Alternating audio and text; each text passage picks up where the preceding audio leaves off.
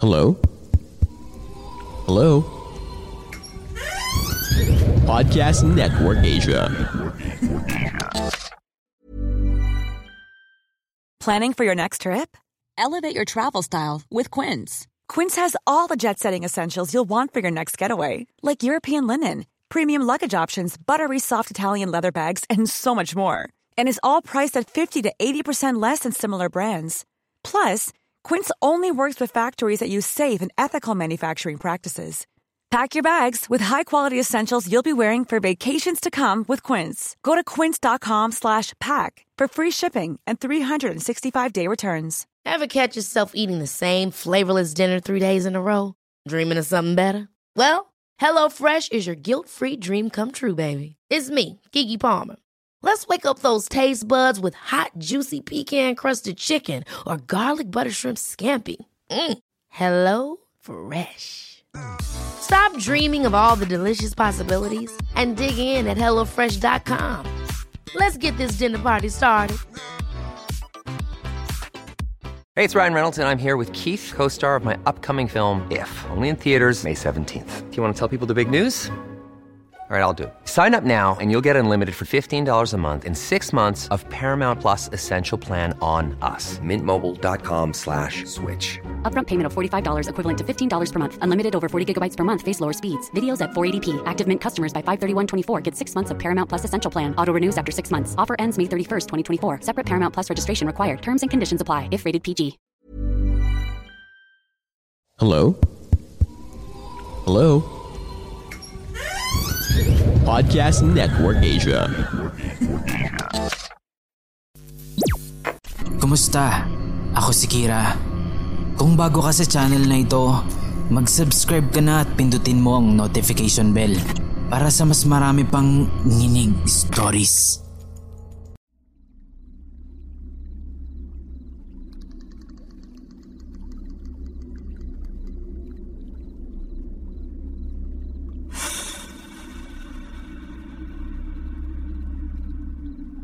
Hi, Boss Kira.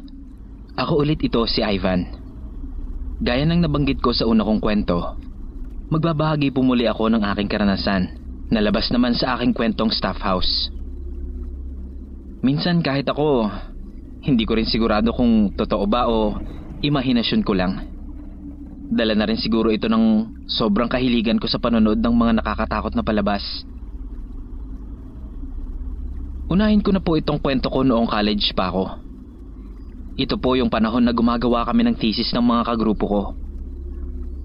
Bali tatlo po kami sa grupo. Ako at yung dalawa ko pang kasama. Naitago na lang natin sa mga pangalang Nick at Jopoy. Sa aming tatlo po, si Nick lang ang may kaya sa buhay. Siya lang ang may sariling computer. Kaya madalas sa kanila kami gumagawa ng aming research para sa aming thesis. Dahil nga computer related ang kurso namin, kailangang may output ang dinedevelop naming system. Medyo matagal ding magbuo ng research, kaya madalas kaming puyat sa paggawa nito. Malayo po sa bayan ang bahay nila Nick. Pero magkaganon pa man, eh may mga kapitbahay naman po sila, kaya hindi na rin nakakatakot lumabas. Yung bahay po nila eh parang yung lugar lang din namin na pumatak na ang alas 8 ng gabi, eh aakalain mong parang alas 12 na ng hating gabi. Tahimik at wala ka nang makikitang taong naglalakad sa labas. Madalas, inaabot kami ng madaling araw. Masyado kasing perfectionist si Nick, kaya pati yung mga tamang gagamiting salita sa isang pangungusap, eh pinagdidiskusyonan pa namin. Ewan ko ba kung bakit kami ganun. Pati yung mga ganong kaliit na bagay eh pinagtatalunan pa namin. Anyway, ilang gabi na kaming nagbupuyat nun. Sa totoo lang, pag magkakasama kami, mas marami pa ang kwentuhan kaysa sa gawa. Pero nakakapagod pa rin. Hindi ko alam kung pang ilang gabi na nung naranasan ko ito. Siguro mga alas dos na ng madaling araw nun nung mapagpasyahan naming magpahinga na at kinabukasan na lang ituloy ang ginagawa namin. Tulog na ang nanay at mga kapatid ni Nick kaya naman marahan kaming kumikilos para hindi namin sila maistorbo. Naunang pumasok si Nick sa kwarto niya. Kami naman ni Jopoy ay naiwan sa lababo para magsipilyo. Sa hindi ko mawaring dahilan, nakaramdam ako ng hindi pangkaraniwang kaba. Pero ipinagsawalang bahala ko lang yon. Baka kako pagod lang ako. Nauna na sa kwarto si Jopoy kasi gumamit pa ako ng banyo. Paglabas ko, madilim na. Patay na kasi ang mga ilaw. At tanging ilaw na lang na nanggagaling sa labas ang nagbibigay liwanag sa loob.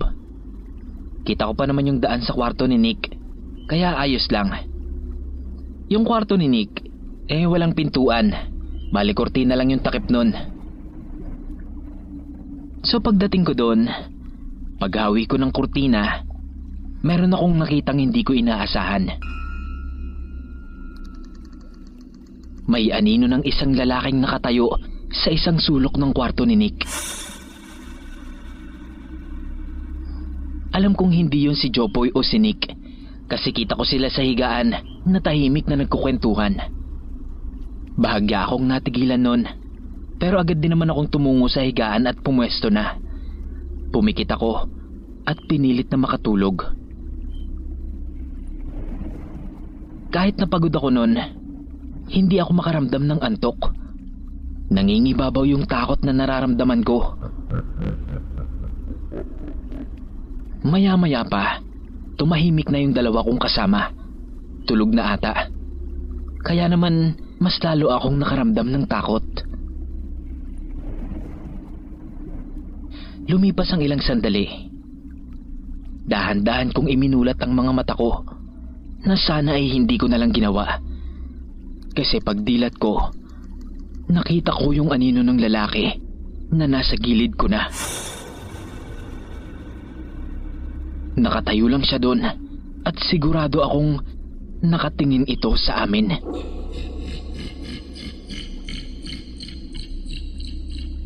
Pakiramdam ko noon ay kami lang dalawa ang nasa loob ng kwarto. Hanggang sa maya-maya lang, nung susubukan ko sanang gumalaw, ay hindi ko magawa. Hindi ako makagalaw. Mata ko lang ang naigagalaw ko noon, kaya paulit-ulit akong pumikit. Pero sa bawat pagpikit ko, ay para bang unti-unti kong nakikita yung mukha ng lalaki. Mapula ang mukha niya. Nakangisi na parang isang demonyo. Nakatingin ito sa akin at kitang-kita kong natutuwa siya sa takot na nararamdaman ko.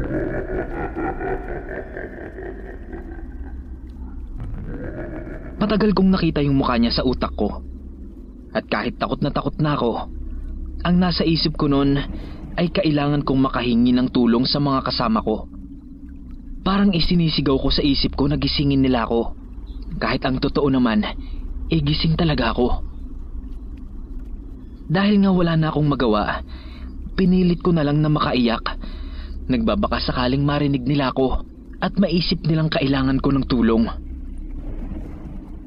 Sinikap kong maglabas ng kahit mahinang tunog mula sa bibig ko para gisingin nila ako. Ngunit pakiwari ko'y walang nakakarinig sa akin. Patuloy pa rin rumirehistro sa utak ko ang nakangising mukha ng lalaking itim. Itim na may pulang muka. Ilang sandali pa, sa wakas ay narinig ko ang boses ni Nick habang nararamdaman kong malakas niya akong niyuyugyog. Hanggang sa nagising na nga ako. Hingal na hingal ako paggising ko at tinanong nila kung anong nangyari sa akin. Sabi ko binabangungot ako. Nahirapan na ako makabalik sa pagtulog noon dahil natatakot akong baka bumalik na naman yung lalaking mapula ang muka at bisitahin niya na naman ako sa pagtulog ko. Inilibot ko ang paningin ko sa kwarto ni Nick. Wala na yung lalaking itim. Kinabukasan nung umuwi kami, saka ko palang sinabi kay Jopoy kung anong nangyari. Pero parang hindi siya naniwala. Baka pagod lang daw ako, kaya kung ano-ano ang napapanaginipan ko. Pero sigurado ako na nung mga oras na yon ay hindi lang kaming tatlo ang nasa kwarto na yon.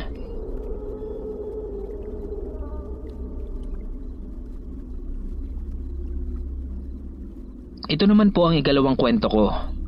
Nangyari ito noong nag-relief operation kami sa Cagayan. Kung hindi po ako nagkakamali, Typhoon Lawin po ang nasabing bagyo na sumira sa mga bayan sa parteng norte.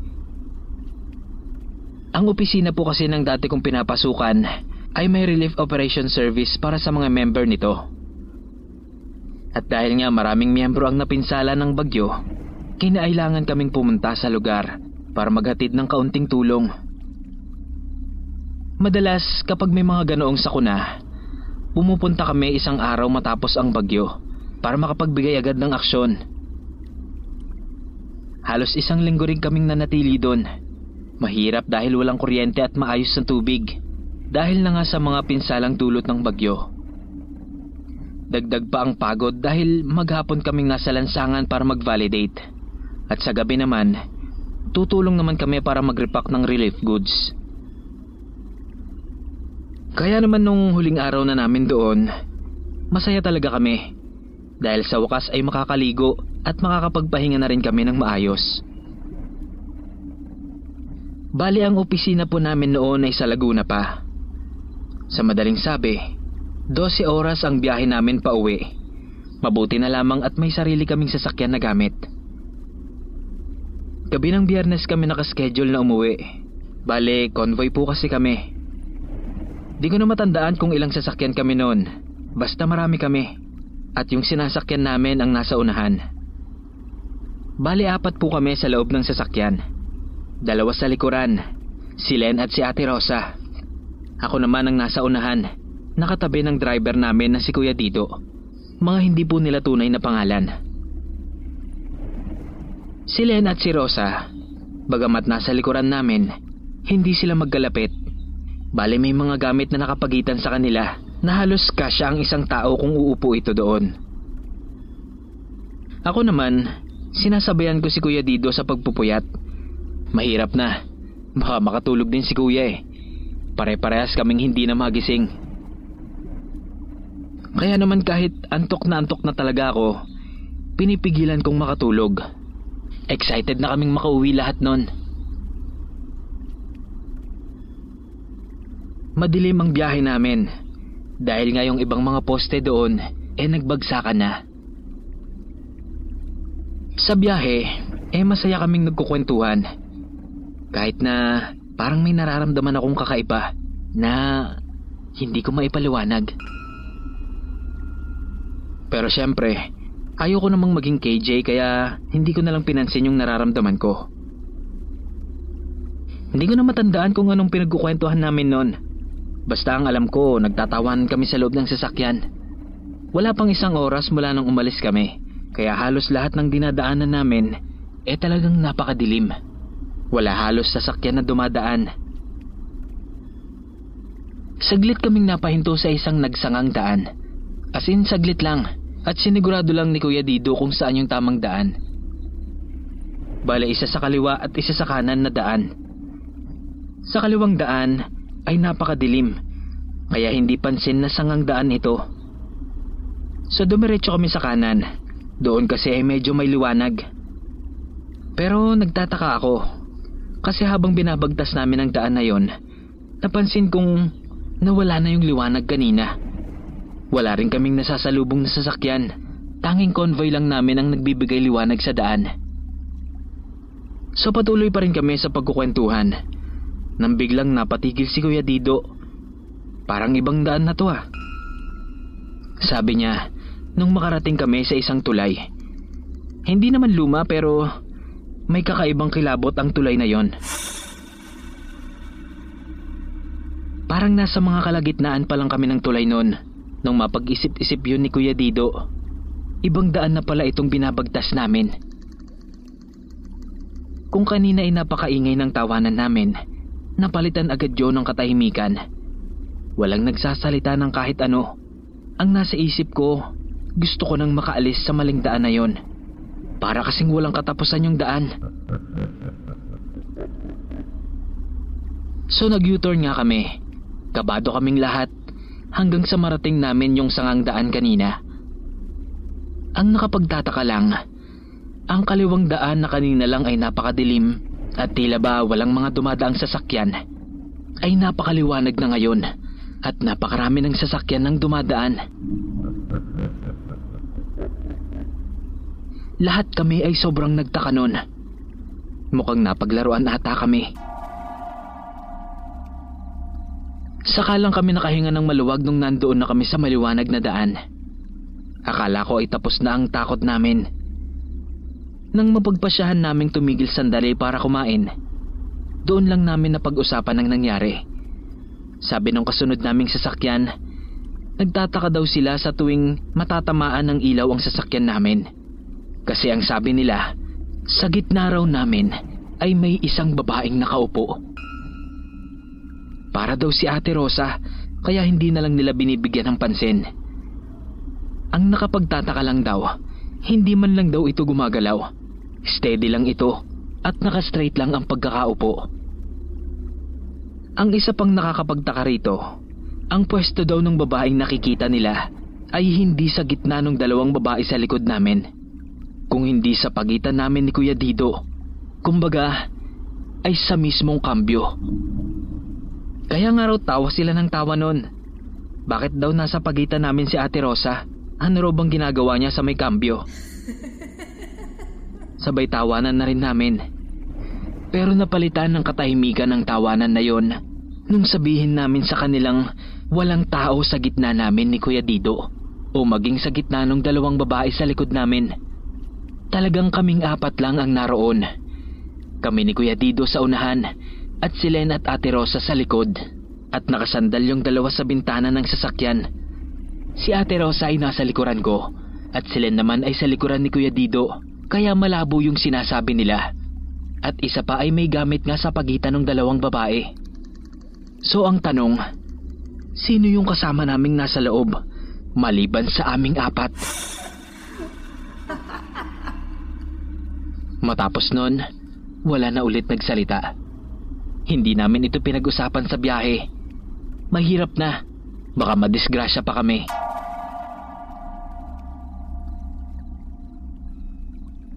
Hanggang sa makarating na kami sa Santo Tomas, saka lang nagsalita si Kuya Dido.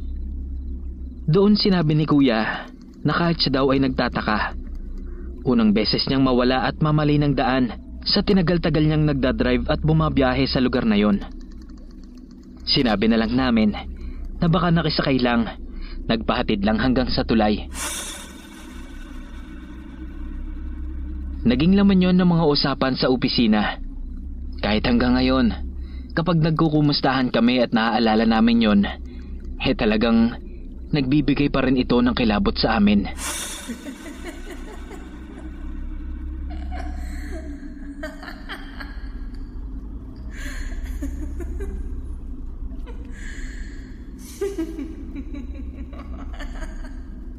Hanggang dito na lang po, Boss Kira. Sana ay mabasa mong muli ang kwento ko. Maraming salamat.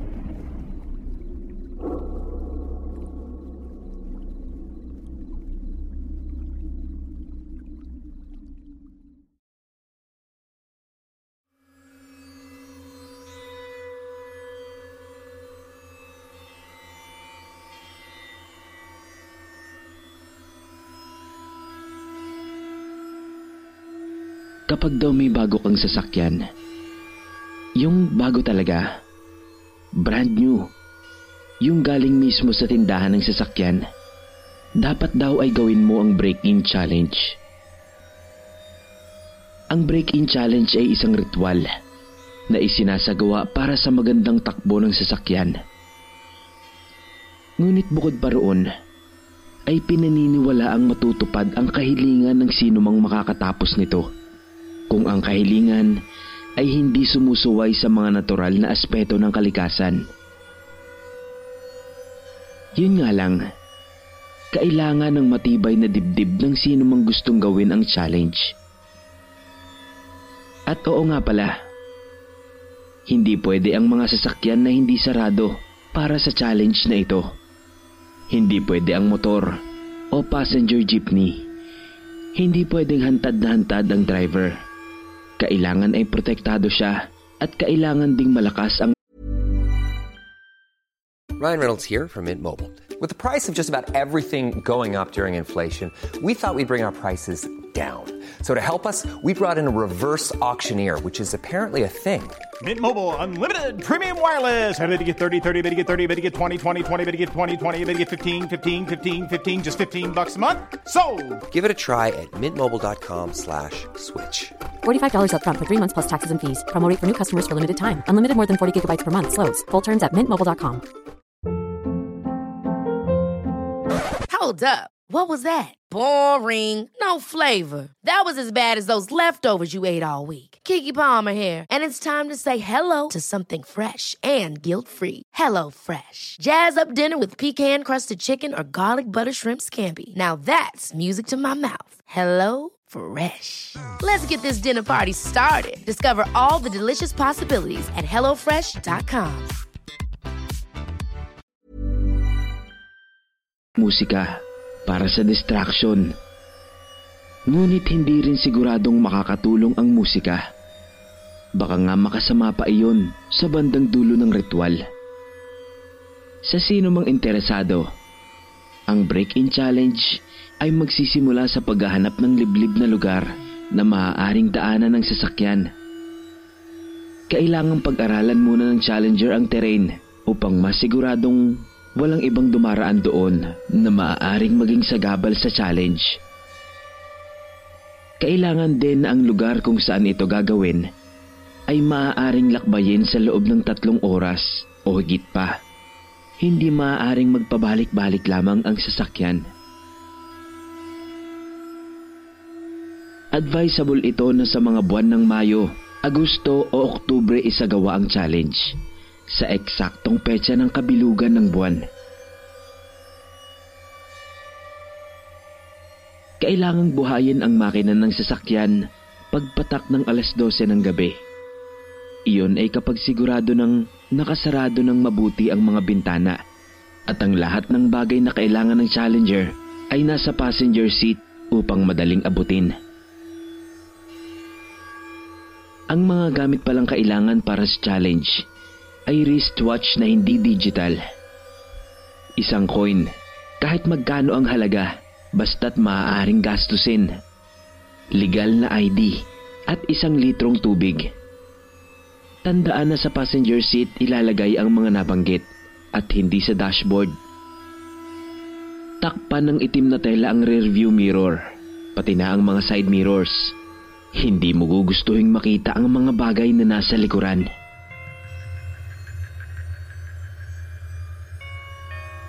Dahil dyan, ay hindi na maaari pang lumingon sa likod kapag nagsimula ng mabuhay ang makina ng sasakyan. Tanging unahan at gilid lamang ang maaari mong tignan.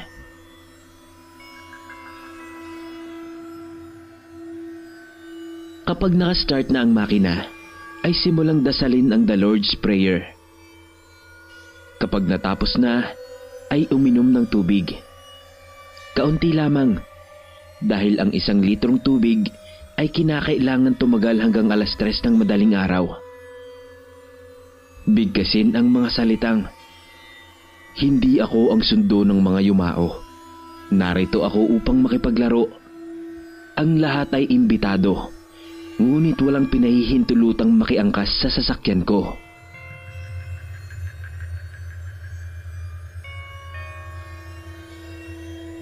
Ang takbo ng sasakyan ay hindi maaaring lumagpas ng 10 milya kada oras. Sa kahit anong pagkakataon ay hindi dapat magmadali ang challenger. Tatlong oras siyang magmamaneho sa ganyang antas.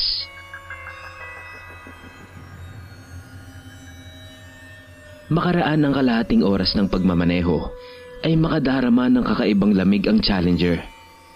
Patayin ang aircon ng sasakyan. Kapag nanatili ang lamig ng atmosfera, ay nangangahulugan iyon na tinatanggap ng mga espiritu ang pagpasok ng challenger sa hamon. Mag-uumpisa na ang pagsubok. Ang kahit anong hilingin ng challenger ay matutupad. Kaya naman, hindi rin biro ang kilabot na ipadarama o ipapakita upang malaman kung hanggang saan ang pagnanasang makamtan iyon.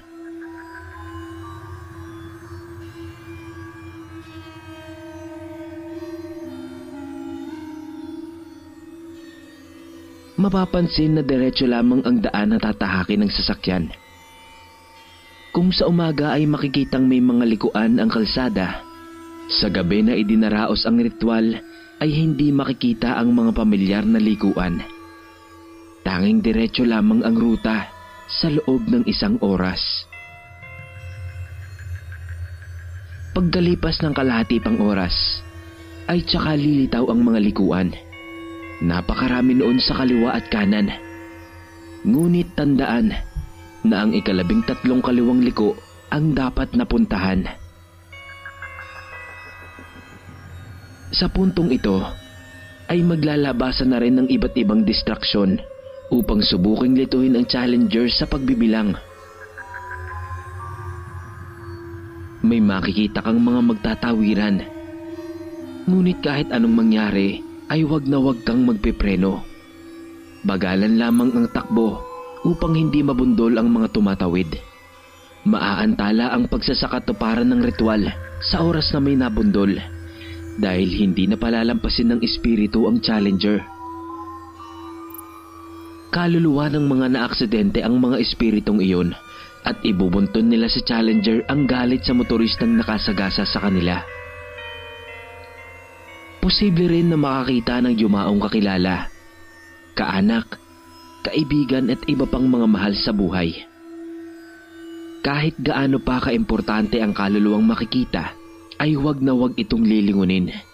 Huwag na huwag babalikan ng tingin. Pagdating sa ikalabing tatlong liguan sa kaliwa, ay saglit na huminto upang uminom ng kaunting tubig. May isang bata na makikita sa bungod ng kurbada. Kakatok ito sa bintana upang mamalimos. Ibaba lamang ng bahagya ang salamin at iabot dito ang barya na nasa passenger seat. Huwag titingnan ang mukha ng bata at huwag din itong hahayaan na mahawakan ka nito. Ibagsak lamang ang barya sa nakabuka nitong kamay at sabihing, ito lamang ang meron ako.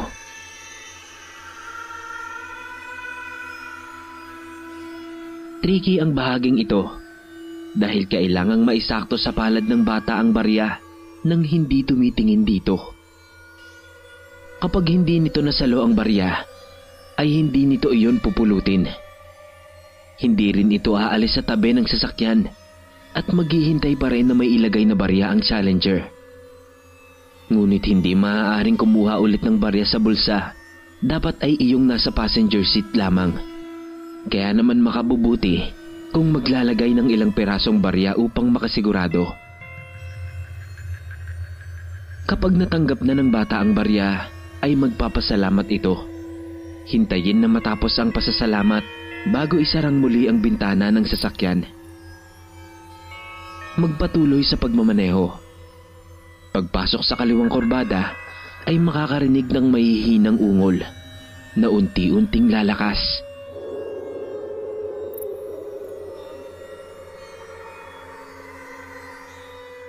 May dalawang pagpipilian ng challenger.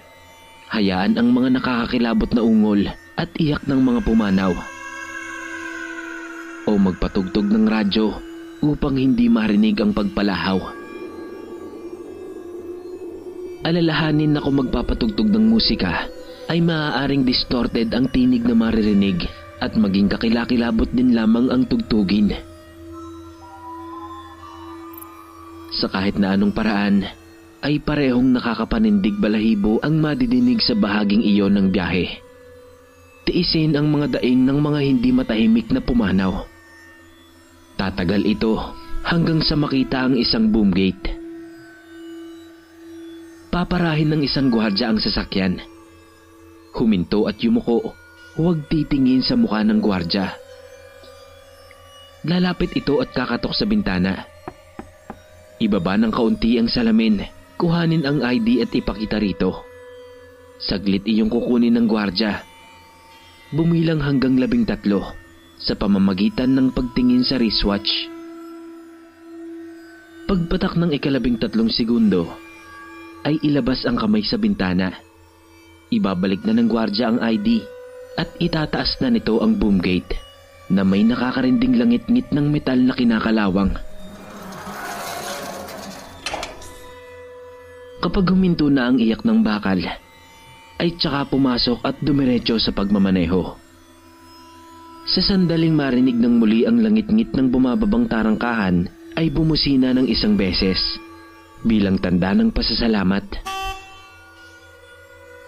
Paghandaan ang bahaging ito dahil dito lalabas ang mga espiritong tatangkaing guluhin ang challenger. Magpapakita sila sa kakilakilabot nilang anyo. Ilalapat ang muka sa salamin ng kotse at magsisigawan na tila mga halimaw.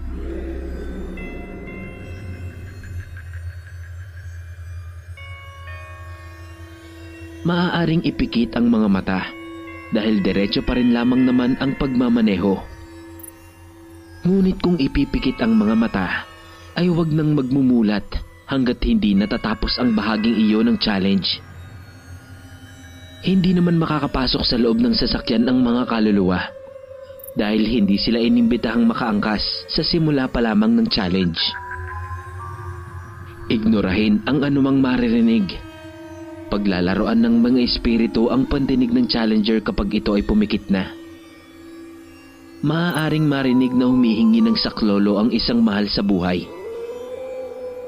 Huwag iyong papansinin at dumiretso lamang sa pagmamaneho. Magiging desperado ang mga kaluluwa dahil malapit nang matapos ang challenge.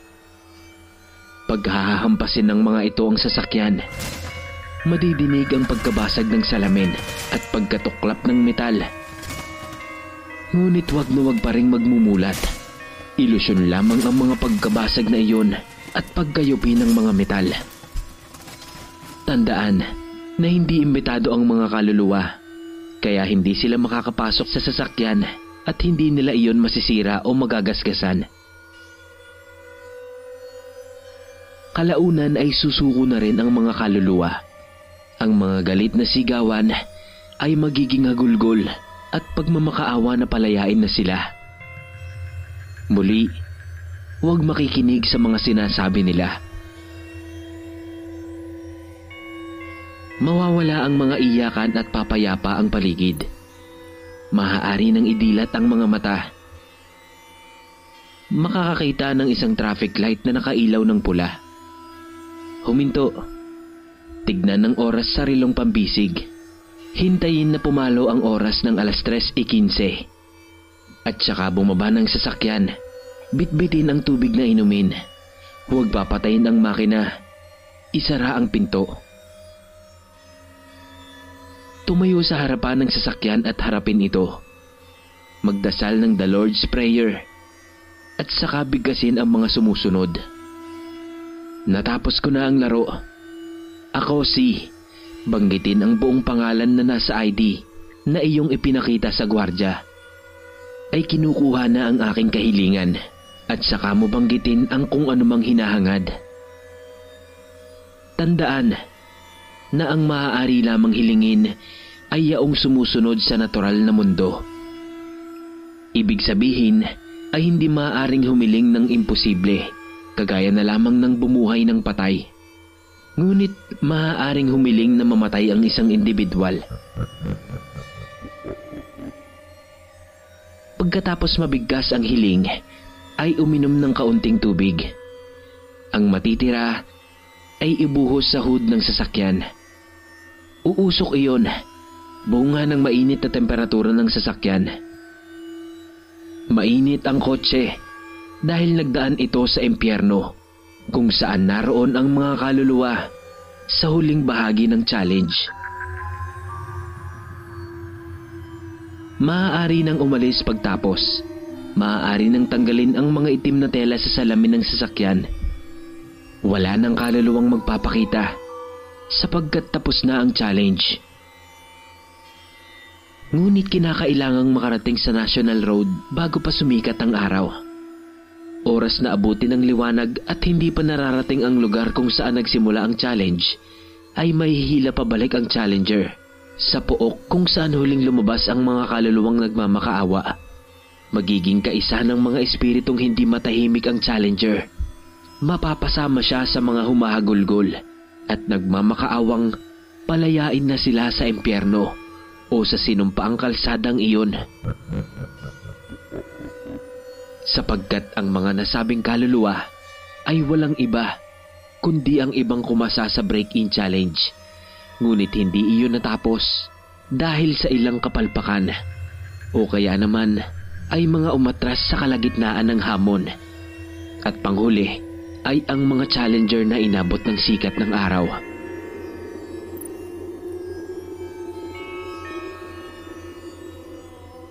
Kailangang magmadali sa pagmamaneho. Wala nang speed limit, ngunit tila bibilis naman ang oras.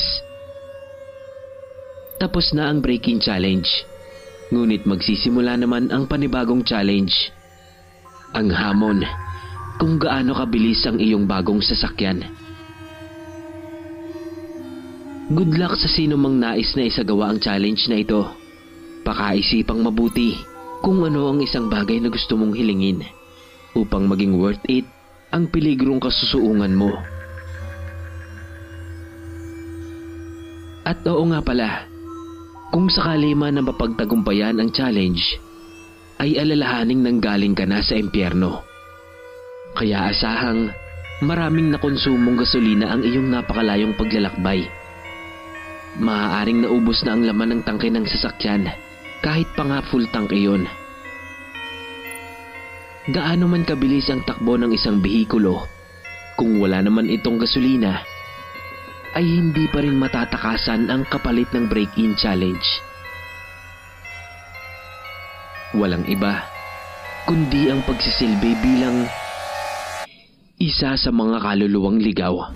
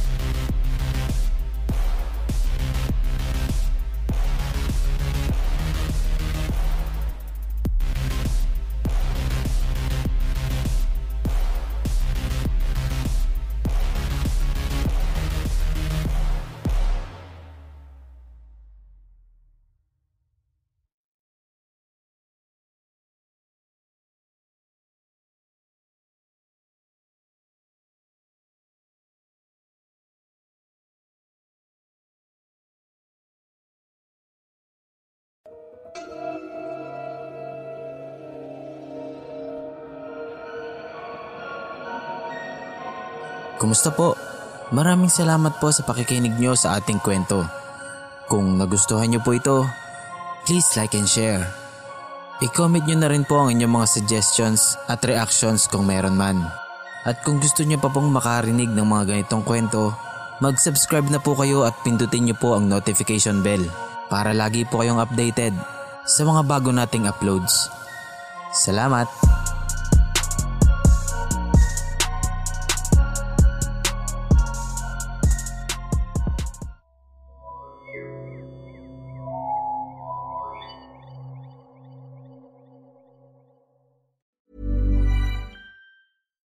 Catch yourself eating the same flavorless dinner three days in a row? Dreaming of something better? Well, HelloFresh is your guilt free dream come true, baby. It's me, Kiki Palmer. Let's wake up those taste buds with hot, juicy pecan crusted chicken or garlic butter shrimp scampi. Mm. Hello Fresh. Stop dreaming of all the delicious possibilities and dig in at HelloFresh.com. Let's get this dinner party started.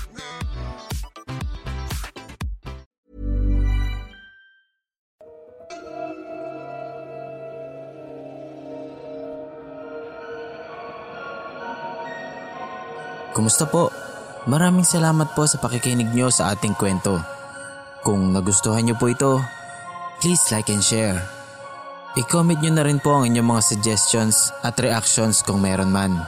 At kung gusto nyo pa pong makarinig ng mga ganitong kwento, mag-subscribe na po kayo at pindutin nyo po ang notification bell para lagi po kayong updated sa mga bago nating uploads.